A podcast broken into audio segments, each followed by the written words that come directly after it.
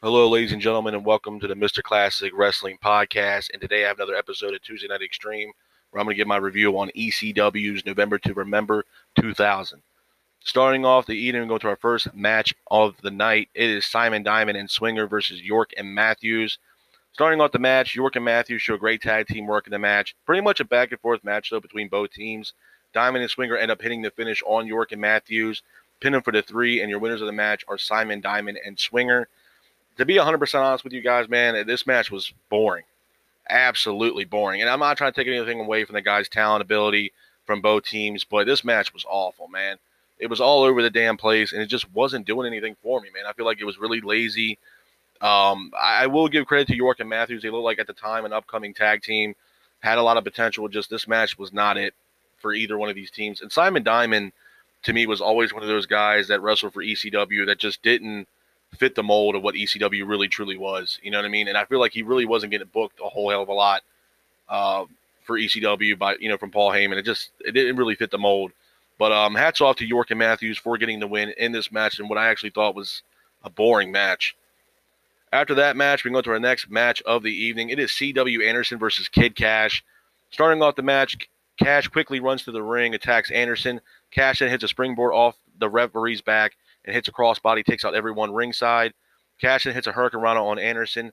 Kash then throws a chair at Anderson as well. Anderson and Kash both hit the biggest botch I've ever seen, ever. I mean, it looked like they were both were going for a clothesline, but they missed each other, and then both fell out of nowhere. Uh, Kash then gets up, hits a springboard hurricanrana on Anderson. Anderson then gets up, hits a devastating spinebuster on Kash in the middle of the ring.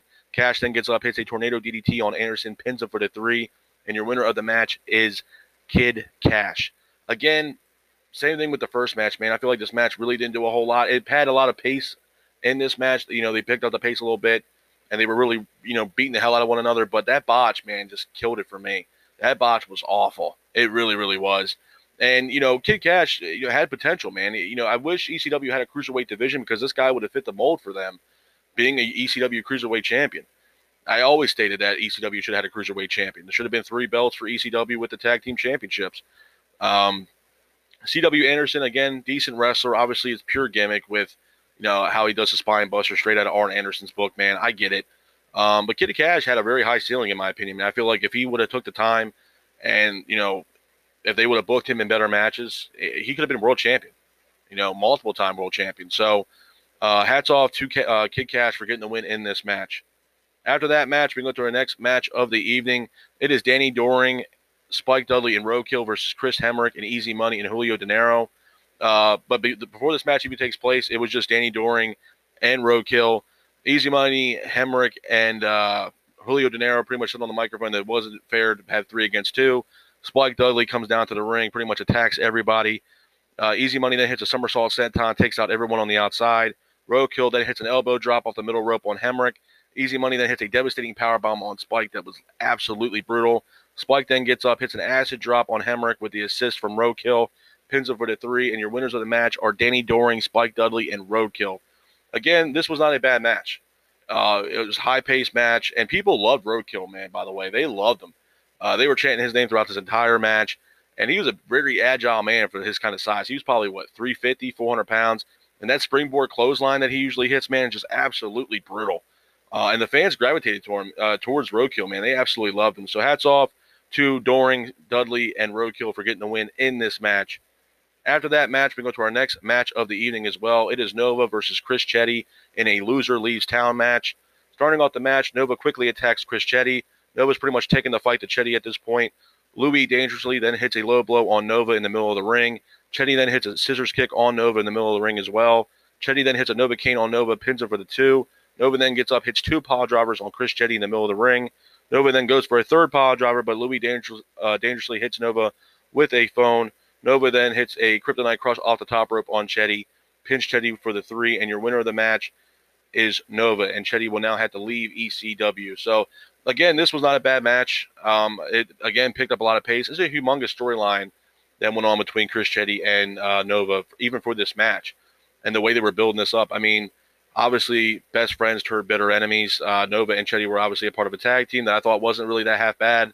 Um, and how they were talking about it on commentary was that every team that Nova was in, they either turned on him or they left him hanging. I mean, Nova was a part of BWO, and BWO was a big tag team stable, if you will, in ECW. Stevie Richards, Blue Meanie, as well as uh, Nova. So, you know, they obviously left the Nova behind, and uh, you know him being a part of the tag team with Chris Chetti, and obviously that not working out, having this match. So, the storyline made for itself. It made for a really good match. So, hats off to Nova for getting the win in this match. After that match, we go to our next match of the evening. It is the Baldies versus Willie and Mahoney in a Flaming Tables match. Starting off the match, an all-out fight breaks out between the Baldies, Willie and Mahoney. Mahoney hits Angel and DeVito with a chair shot. Willie then hits Angel with a chair shot as well. The Baldies and Willie Mahoney fight in the crowd. Crowd is chanting ECW. Willie hits a suplex on Angel on the ramp that looked absolutely brutal. Angel then hits Willie with a chair shot. Angel then hits a scoop slam on Willie on the ramp. Mahoney and DeVito are busted wide open. Mahoney hits uh, DeVito with a chair shot. Angel then hits a power bomb on Willie through a chair structure ringside. It looked absolutely brutal. Mahoney then hits a Falcon Arrow off the top rope on DeVito. Willie and Mahoney then light the table on fire. Mahoney then hits a power bomb on Angel, puts him through the, the flaming table, and your winners of the match are Mahoney and Willie. Again, not a bad match, man. This was probably the match of the evening for me on this card. This was a fantastic match. These two teams beat the hell out of one another, and, and pretty much Mahoney and DeVito were busted wide open in, in this match, man. It looked brutal. Um, and Mahoney was always that guy, obviously coming down with the chair. He was just in there to kick your ass, man.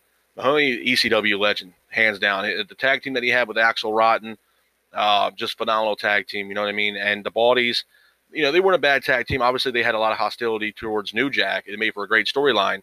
But um, the Baldies were another decent tag team that ECW had to offer. So hats off to uh, Willie Mahoney for getting the win and what I thought was probably the best uh, match of the night. After that match, we go to our next match on the card as well. It is Rhino and New Jack for Rhino's ECW Television Championship. Starting off the match, New Jack comes down to the ring, hits Rhino with a trash can lid. New Jack then hits Rhino with a trash can. New Jack then hits Rhino with a street sign. Rhino then gets up, hits New Jack with a sign. Rhino hits New Jack with a trash can as well. New Jack then goes to hit Rhino with the trash can, but instead hits the referee.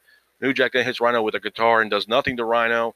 Rhino then gets up, hits a spear on New Jack, putting New Jack through a table in the corner pins up for the three, and your winner of the match, and still at that time ECW Television Champion is Rhino. Again, not a bad match. Picked up a whole hell of a lot of pace.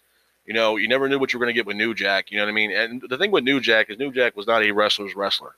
That's just not the way he was, man. He was just in there to kick your ass. You know what I mean? He came out there with the weapons. His theme music was always playing throughout his entire match. Um, but he's not a wrestler's wrestler, man. He just wasn't. But he fit the ECW mold. No question, no doubt. Um, and if, if you don't believe that, then I don't know what to tell you, man. Yeah, New Jack was ECW royalty as well. He fit the mold of what ECW was all about. In your face, kick your ass. That's what ECW was. And I put New Jack up there with the the Rob Van Dams and Sandman, Tommy Dreamer, Taz. I put him up there, man, because new people love New Jack.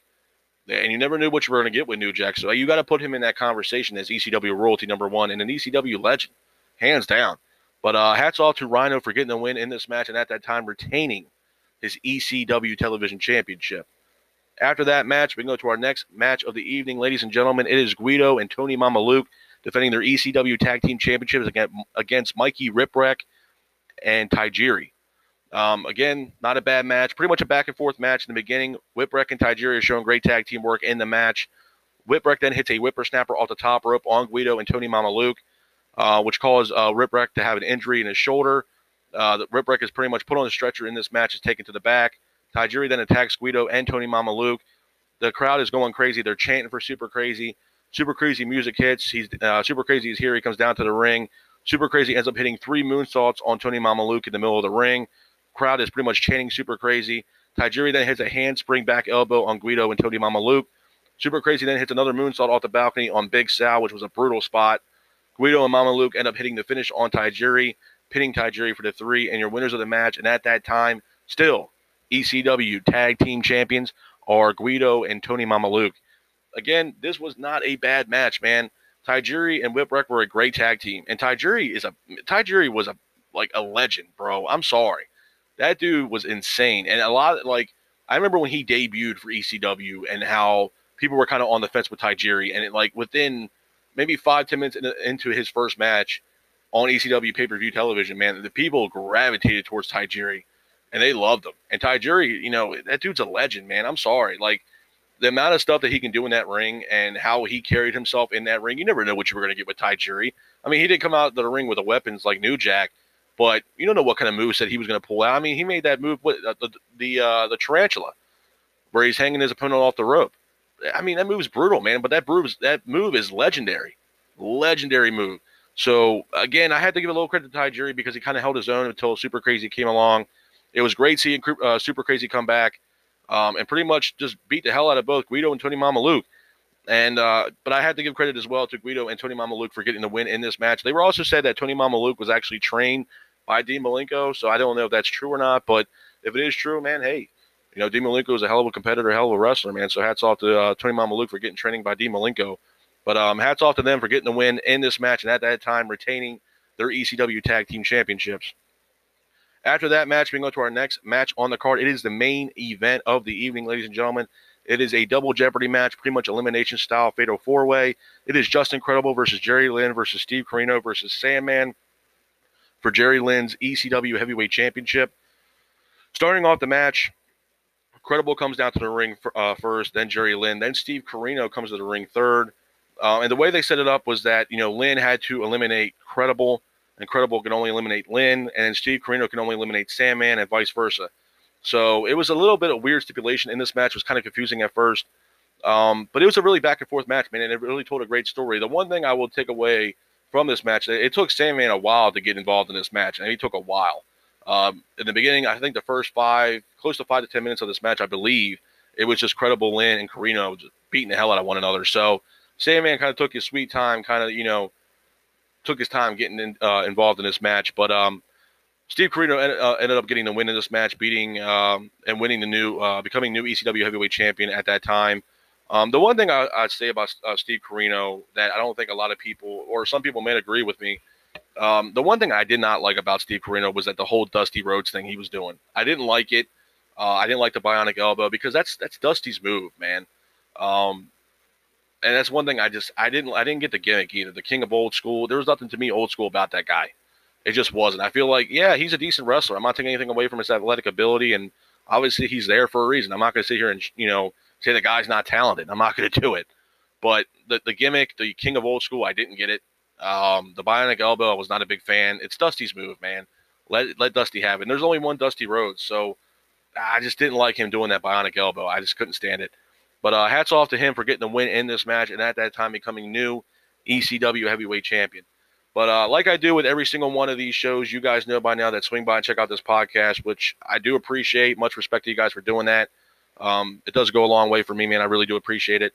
But you guys know by now, I always give these shows a rating. I'm gonna have to give this one a four and a half to five, man. It just was not that good, in my honest opinion. It just wasn't. And I feel like this was on like towards the end of ECW, if you will, man. I just feel like ECW, this was year 2000. They didn't last that long. And a lot of the original talent was gone, man. It, just, and it was kind of heartbreaking and sad when you look at it, man. You look at some of these wrestlers that were on, uh, like the guys that stayed, guys like Danny Doring and Roadkill that were there pretty much till the end. Tommy Dreamer, you know what I mean? Till the end. Sandman. You know, I mean, Sandman also went to WCW, which, again, is a whole other story. Um, you know, Bigelow, Taz, Benoit, Guerrero, Mysterio, Psychosis. I mean, just a list a few guys that were, you know, originals that just left. Um, it's just crazy the amount of people they had on that roster at one point, man. It was just phenomenal. Shane Douglas, Chris Candido, Bam Bam Bigelow, just to name a couple. Um, and this, it was just sad seeing that ECW was slowly coming to an end at, at, some point, man. And ECW was one hell of a brand and a brand that never be duplicated again, in my honest opinion, especially not in the States. No way. No way. Um, they definitely put their stamp on the uh, the wrestling industry for sure. So, gotta give credit to Paul Heyman for doing that, man. That was Paul Heyman came up with that entire idea of uh, having ECW live from Philadelphia, Pennsylvania. So, you know, hats off to Paul Heyman, what I thought was a phenomenal promotion. But I got to give credit to Corino. He ended up getting the win in this match, but I had to give it a four and a half to five, man. It just wasn't that good for me, in my honest opinion. So uh, that is my review of ECW's November to the uh, November to Remember 2000. I hope you guys are out there staying safe, be careful, and remember, stay classic. Peace.